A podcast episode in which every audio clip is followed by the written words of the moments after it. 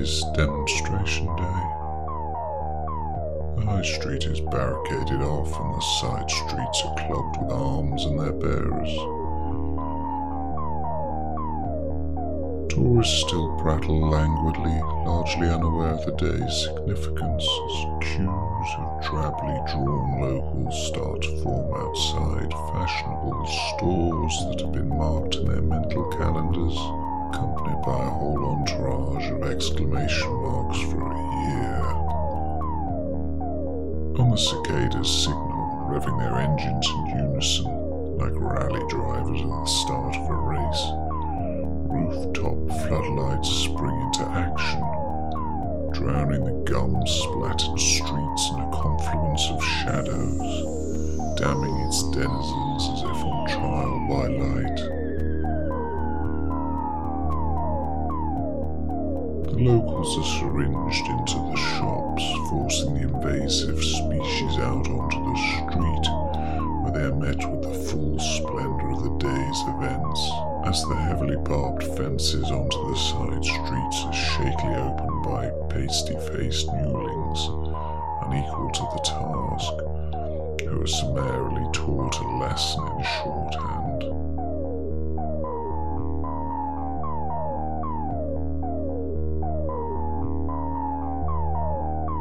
Tourists barreling onto the street are caught by the glinting eyes of polished police issue rifles eager to shine. Coloured toxin tipped darts trace chartered flights to foreign destinations and down their prey who slump into the soundless lethe.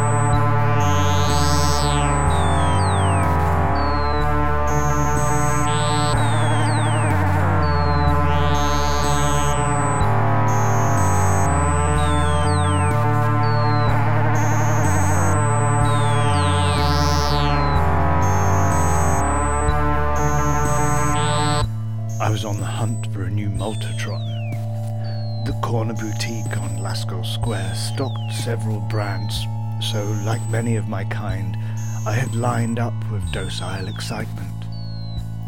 Once we were in, and the prices on the stock screens below each product had dropped to a level that was deemed affordable for us, though the near 90% price drop was still not quite enough even for a tenured professor like myself. But well, teaching has always been a mug's game.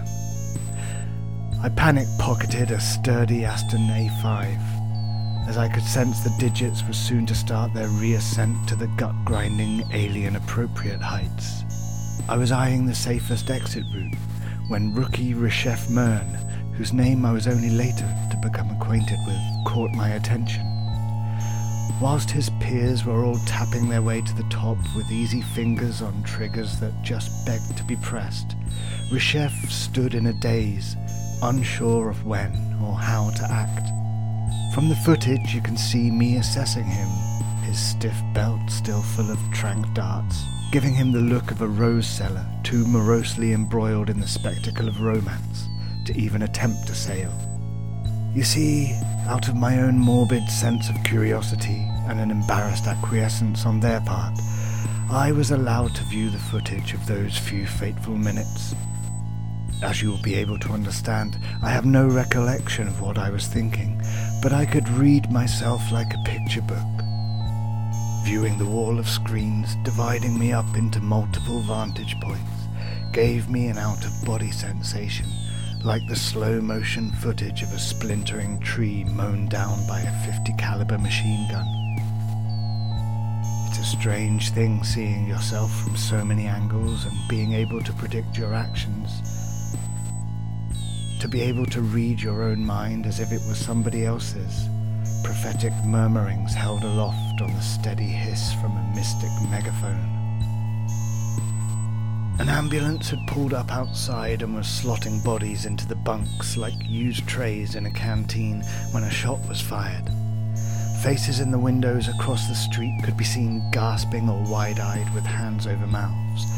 The driver slid out the door and belted it across the street as another shot was fired, detectable in the wincing faces of the onlookers. She didn't return. I looked further down the street and saw a kind of panicked trigger pulling, not aimed at the official alien targets, but seemingly at random. Desperation had filled the ranks, and the rules seemed to have reverted to last man standing.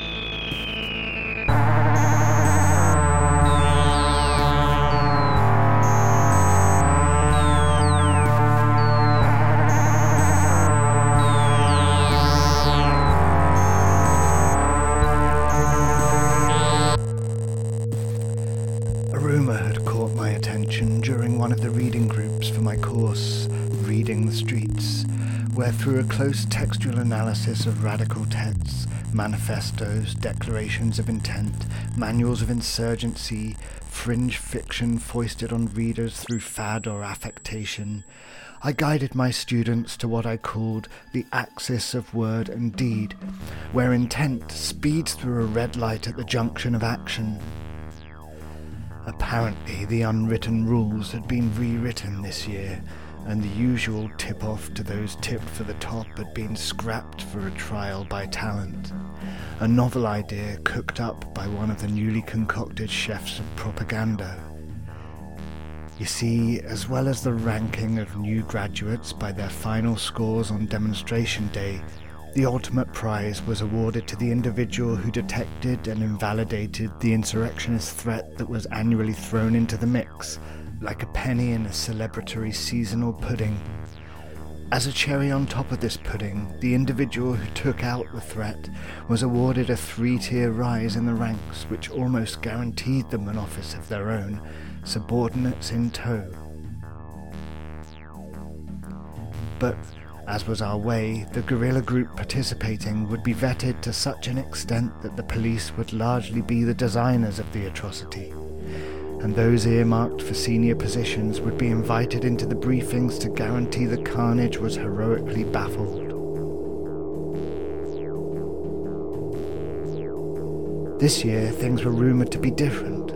As a concession to the calls for rigour in the ranks, the Central Committee had decided that the playing field would be levelled, and none of the graduating force would know in advance who, when, or where the attack would take place.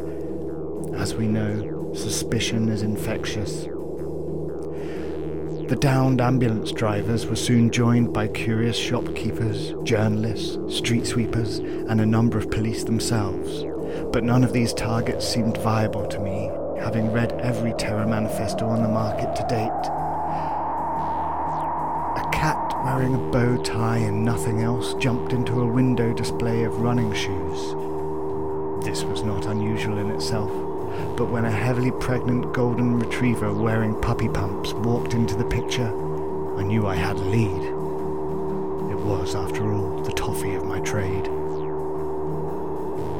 The alt materialists had been turning their small book of maxims into praxis for a decade or so, filling the temples with the heavy scent of aerosol cans and proclaiming spirit to be the invisible graffiti on human dignity wearing bald wigs into the temple in defiance of the head covering rule to fig the police when the inevitable arrests ensued, and claiming that flesh was the criminal element in the society of spirit. Sculpting the heads of key temple officials out of butter and placing them behind the glass counters of sandwich bars along the strand to be whistled down throughout the day as empty genuflectors filled their holy stomachs with soft ideas. It was obvious to me that they must have been invited to participate in this year's graduation procession, though their guerrilla tactics were more in the vein of avant garde performances than genuine acts of insurrection, and were only deemed dangerous by members of the group itself. I see myself following the dog with my ever understanding eyes the dog's balls flashed monkey blue on the footage, and the fake undercarriage of their soon to be detonated on the steps of the magistrate's portico, was quite hammily attached, but nobody was paying any attention. Benevolence fills my boots at the most inopportune moments, and the rueful sight of Reshef, stricken by indecision, had started the trickle. After all, who would one rather have on top? a trigger happy man of action with a taste for attrition, or a sensitive type takes time to mull the next move. I chose the latter and strode across the tourist strewn square to deliver the sacrificial dog up to the indecisive underdog. Running to dodge the darts that were flying in every direction, I looked like Caprice itself, attacked by a swarm of fanciful bats. The sight of me and my imaginary pursuers must have shocked the hound out of its dither, for within a flash I was rudely turned into a target. And as hungry dogs are known to bite the hands of their feeders, Reshef opted for a meaner treat. The retreat I beat was of a manic back dance that foiled several of his devilish darts, but could not escape the final encounter that came as I tripped over the lazing corpse of sleeping shopper Simonov Pankov and his pile of paper bags turning to mush in the Soust street. We woke up in neighbouring hospital beds, approximately 30 hours later, under the amplified lens of speculation, trying to guess what had happened to us as those blank hands made their rounds on tiptoes. I filled him in on certain truths that his kind are rarely fed, and he served me perspectives that uncommonly furnished my environs. As for the demonstration and its results, all I can say for certain is that there is an office in some building sewn into the landscape somewhere by a heavily barbed fence that remains unoccupied, unheated, and unvoiced. At least until next year.